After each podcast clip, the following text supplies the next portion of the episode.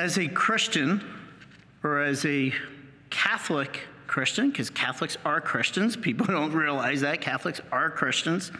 As a Christian, as a Catholic Christian, you will have enemies. Not everyone will be your friend in life. Everyone will befriend you in life. To think that everyone's going to like you, everyone's going to accept you, you won't be rejected as a Christian, that's not reality. As a Christian, and specifically as a Catholic Christian, you will have enemies, you will be hated, you will be despised. And Jesus told us that, that the world will hate you. If the world has hated me, it will hate you. If the world hated Jesus and crucified Jesus on the cross, then they're going to do the same thing to his followers. And look at the apostles. Oh, you know, most of them ended up in martyrdom. The early Christians ended up in martyrdom. To our day, the 20th century, look at how many Christians have given their life for Christ. Look at how they've been hated. And look how Christians are still hated in so many places around the world today. So we will have enemies that will hate us, that will despise us, that won't understand what Christianity is about, that won't understand the great love and mercy of Jesus Christ and that he offers them salvation. So many times the demons will put blinders over people's eyes blind them, like St. Paul, where, he's, where he was blinded in his zeal against the Christians until he was, he was thrown off his horse and he was blinded. Christ showed him his blindness. And he was blind for three days, led by the hand for three days. And he had to see his own blindness before he converted, before he was baptized. When he was baptized, he became a Christian, and then he could see again. He could see the true light of Christ again. And if you think of Ananias, who Jesus appeared and went to Saul, Ananias loved his enemy, Saul. He baptized him, he did good to him, and he converted Saul, who became a Paul, who then became one of the greatest missionaries of Christianity, even to our day. The, the missionary zeal of Paul, his letters, cannot be equaled even unto this day. So we hear this phrase of Jesus. We as Christians, we're listening for a Christian. Well, maybe most of us are Christians, maybe some of us are not Christians and are just interested in Christianity, maybe secretly. Maybe we're under persecution. Maybe we have to do it secretly.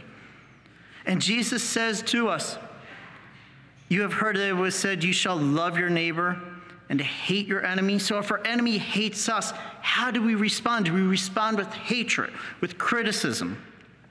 No. Jesus says, Love your enemies. Pray for those who persecute you, that you may be children of your heavenly Father. And so, what does the heavenly Father do? He makes the sun rise on the bad and the good and causes rain to fall on the just and the unjust. Think of it if you're, if you're in an area where there's a lot of sunshine. Right now, the sun is shining upon the good and the bad, the just and the unjust. If you're living in an area in which there's rain, right now, God is raining on the good and the bad and the just and the unjust. That's a gift. Sun and rain are gifts from God. If you're here in New England, we have not sun, not rain, we have snow coming from the sky. And so God sends the snow on the bad and the good here, and the just and the unjust. So that's what our Heavenly Father is doing. So, how do we imitate our Heavenly Father? And you may say, Well, I'm not God. I can't throw down rain or sun or snow upon my enemy. How do I love my enemy? That's a good question. Jesus says, Love your enemy.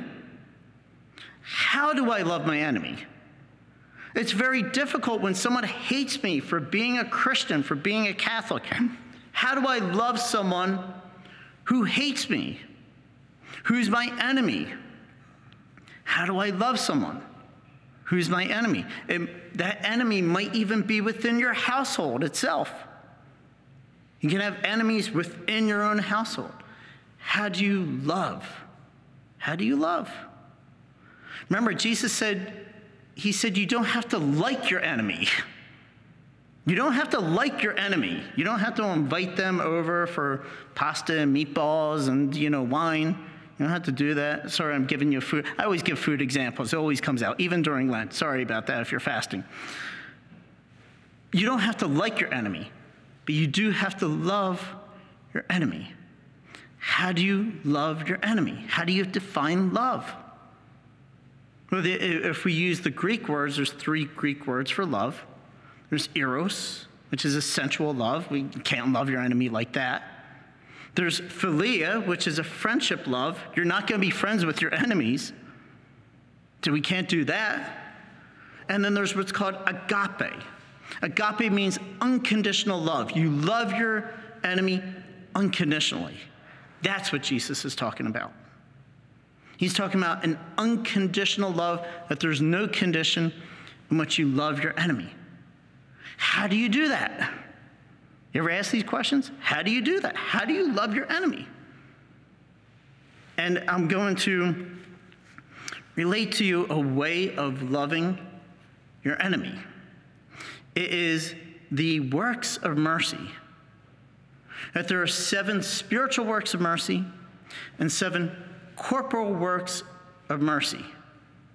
So, first, I'd like to begin with the seven spiritual works of mercy, and then I'll go into the seven corporal works of mercy. How can you love your enemy? So, the seven spiritual works of mercy are number one, admonish sinners. Number two, instruct the uninformed. Three, counsel the doubtful. Four, comfort the sorrowful. Five, be patient with those in error. Six, forgive offenses. And seven, pray for the living and the dead. I don't expect you to memorize that. That's why we have little booklets. That's why I have a little book here Message and Devotion of the Divine Mercy. So, first, how do you love your enemy? Now, you're going to be surprised at this. The first spiritual work of mercy, the first way to love your enemy is to admonish the sinner. You're going to be surprised at that. Well, wait a minute. Aren't you judging that person if you admonish them for their sins? No, you're loving them. You're doing the best thing for them. You're admonishing them for their sins. But you always do it with gentleness with compassion. You don't do it with anger. You don't do it with hatred. You don't do it, you know, wagging your finger at them. That's not, that's not a good way to admonish a sinner. To admonish a sinner is to tell them the truth. The road that you are on right now is leading you to hell. You need to convert, you need to change your life. That's admonishing the sinner. Straight up, to the point, and you're telling the person that they need to change and that there's always mercy if they do change.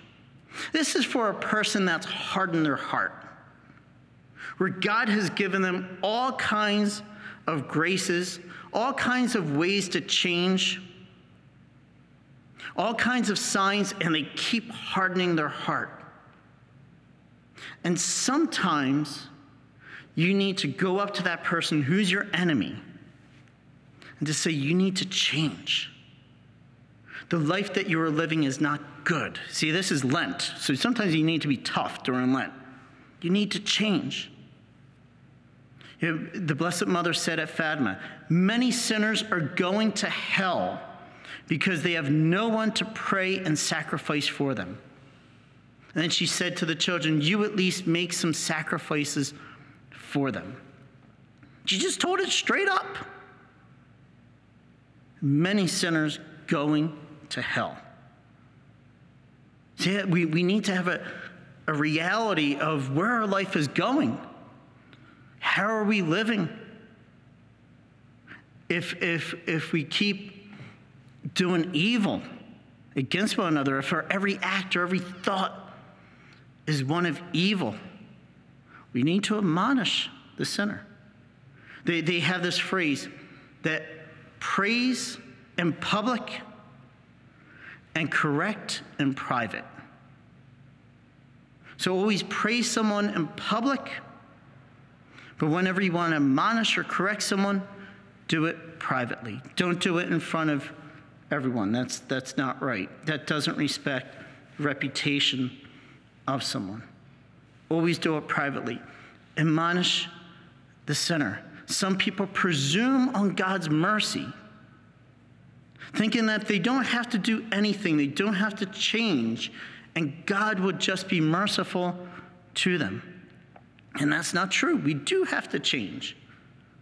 We do need to make an effort. We do need to respond to God's grace and change. If we're living in sin, then the doors of heaven will be closed to us. So we need to change. And in order to change, it means accepting the truth. But when you accept the truth, that's when you come to God's mercy. Mercy and truth have kissed, they're both together. You can't have mercy without truth. But you also don't want to have truth without mercy, because then that, that's just judgment. And it's just criticizing. You have to have both of them together truth, which helps to convert us, and mercy at the same time. So that's one thing you could do for your enemy admonish the sinner. That's how you love your enemy. How else? Instruct the uninformed. Sometimes your enemy is uninformed about the truth about the truths of Christianity. You can instruct them and teach them. And don't be afraid because they can either accept it or reject it, but give anyway. Counsel the doubtful. Your enemy may be doubting. Maybe they're an agnostic or an atheist. Maybe they blame God for all the evil in the world. Counsel them. Counsel them. You can ask for these gifts of the Holy Spirit to help you. Comfort the sorrowful. Maybe your enemy is bitter and sorrowful. Maybe they've had tragedy in their life. They're just blaming God for it. And to get deep down inside is to comfort them, to be a Christian to them. Be patient with those in error. Sometimes we may have good Christians that are, are in error, that, that believe in not truth, but error, that they've been taught. And so we need to be patient with others when they're in error. Forgive offenses. When someone offends you, don't strike back. As Jesus said, if someone slaps you on the right cheek, offer the other. Forgive. Forgive as the Lord has forgiven you. And finally, pray for the living and the dead. Your enemy is living. Pray for the living. Even if your enemy dies and by God's mercy is in purgatory, pray for your enemy who's deceased, even. That way, your light will shine to be a true child of the Heavenly Father. How do you know which one to do to your enemy? How do you know whether to admonish instruct, counsel, comfort, be patient, forgive, or pray, you need to pray the Holy Spirit. For each situation will call for something different to that person. It's like medicine. It's like a person is sick. You have to apply a different medicine to each person. Some people you want to admonish, others you don't want to admonish. They don't need admonishment because they know their sins. Maybe they do know their sins. And so maybe you need to comfort or give them something else. This is one way of loving the enemy is the spiritual works of mercy. What's another way of loving your enemy? The corporal works of mercy. What are the seven corporal works of mercy? First, feed the hungry. Second, give drink to the thirsty. Third, clothe the naked. Fourth, shelter the homeless. Fifth, comfort the imprisoned. Sixth, visit the sick. And seven, bury the dead. When you do these things, when you feed your enemy, give drink to your enemy, clothe your enemy if he's naked, if he or her is naked, shelter them if they're homeless, comfort them if they are imprisoned, visit them if they're sick, and bury them if they die. If you do those things to your enemy, you can win your enemy over. In this country, in the United States, during the Civil War between the North and the South, there's a lot of anti Catholicism at that time. And the Daughters of Charity in Emmitsburg, Maryland, they, they basically opened up their church, their church to take care of the wounded and the sick. And they had Northern Union soldiers on one side of the church, and they had Confederate soldiers on the other side in the same building. And the sisters were feeding them, giving them drink, visiting them, tending their wounds, comforting them, clothing them. And many times in, in the midst of it, the soldiers would be yelling at each other back and forth. And the sisters were tough. They, they, they, they would say, There's no fighting in here. And because of the sisters' charity and mercy toward both sides, toward both sides, that they won both sides over, and it ended a lot of anti Catholicism here in the United States because of charity, because of mercy, because those who were who thought that these Catholics were enemies saw the charity and the love and won them over afterwards. And many of these soldiers were defending the sisters and defending the Catholic Church afterwards if anyone tried to badmouth the Catholic Church or the religious sisters. Love is the greatest thing that we can show and do. Jesus never asked us to do anything that he himself would not do. Some people will say, boy, the man, these things of Jesus, these words of Jesus, this is so hard to live. Catholic teaching is so hard to live. And you know what I say? Yes, it is. It is very tough. It is really tough. I, I won't tell you it's easy. I'd be lying here if I stood up and say, oh, yeah, it's easy. No, it's a, fall a hundred times in a day. It is tough. What Jesus says is it's tough to love your enemy. It's tough to do these works of mercy. Why would Jesus tell us something that he himself would not do, but he did? How did he practice these works of mercy? It was on the cross. For it was there that Jesus loved his enemies. He did good to those who hated him. His first word from the cross was, Father, forgive them, for they know not what they do. He was instructing the uninformed from the cross. He was counseling the doubtful. He was comforting the sorrowful from the cross. He was being patient with those in error because Jesus was silent on the cross. Jesus was forgiving offenses from the cross. And he was praying for the living and the dead. So much so that the good thief repented on his cross and was given salvation. Jesus was feeding the hungry from the cross because we're the ones that are really hungry. He said, I thirst. He was really feeding us and giving us drink. He was naked on the cross, but he was really clothing us with salvation by his precious blood. He was sheltering the homeless from the cross. It seemed like he was the homeless one. And yet we're the homeless one. We were the, we are the homeless ones on earth because our true home is in heaven and he was given us the kingdom of heaven. He was comforting the imprisoned. Many of us are imprisoned by sin, are trapped in sin. And he was setting us free with his holy wounds and his precious blood. He was visiting the sick from the cross. Many of us are spiritually sick, and Jesus was giving us the medicine, the remedy for our sins. And he was the one burying the dead from the cross. For when we die with Christ, we live with him. And it's by his death that we rise with him. You see these words of Jesus. You just need to look and meditate on the passion of Jesus. And there you will see how Jesus loved his enemies. There you will see supreme love, to mercy.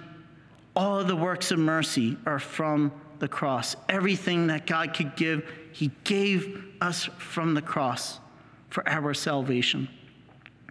And what Jesus wants us to do through His grace, through the power of the Holy Spirit, is to imitate Him as much as possible, to love our enemies as He has loved His enemies. And that's why He says, Be perfect, just as your Heavenly Father is perfect. For when we do these things and imitate Jesus Christ, we are truly children of the Heavenly Father, and our light will shine to the good and the bad, and the just and the unjust. Love your enemies as Christ has loved his enemies. Are you a Marian helper? Join our Spiritual Benefit Society and start sharing in the graces of all the daily masses, prayers, and good works of Marian priests and brothers all over the world. Sign up is free and easy. Simply visit micprayers.org. That's micprayers.org. Thank you, and God bless you. Please follow or subscribe to this podcast to receive the latest episodes and updates. If you have been blessed by this podcast, I invite you to leave a review. Reviews greatly improve our podcast ranking and will help spread this podcast to other people throughout the world. Are you enjoying this podcast? I invite you to listen to more shows brought to you by the Marian Fathers of the Immaculate Conception.